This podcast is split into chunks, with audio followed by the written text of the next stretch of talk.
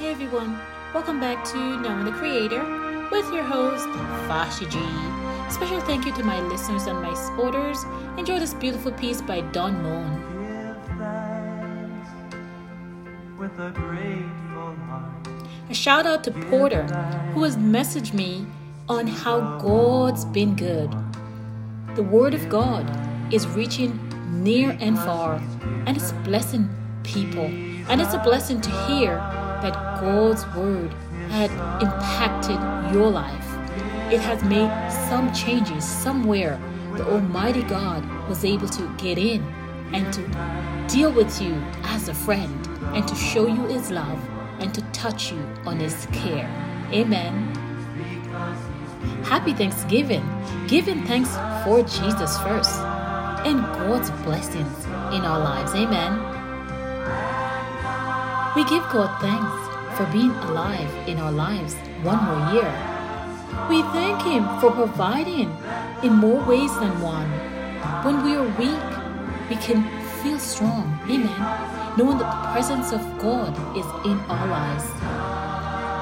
Understanding all that He has done for us. Colossians 4 verse 2 says, Devote yourselves to prayer, being watchful and thankful, watching and praying to the Most High God continues to be important throughout our lives. When His blessings overtake us, when we wait hopefully with expectations, when He shows up and add a pocket of those blessings, we'll give Him thanks. Amen. As we gather for Thanksgiving this year, let us remember to share with others at the table how good God has been throughout this year. Not only that He's good to us, but to our loved ones, to our friends, to the stranger.